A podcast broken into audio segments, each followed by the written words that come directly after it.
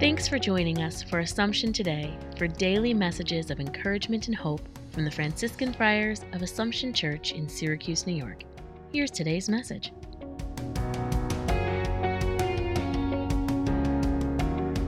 July 14th. Today, the Church celebrates the life of St. Kateri Tekakwitha.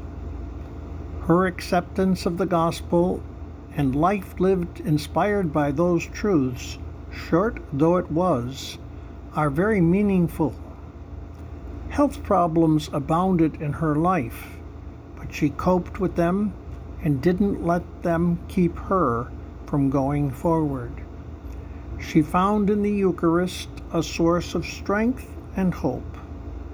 Her life and simplicity are powerful lights for the church of our day.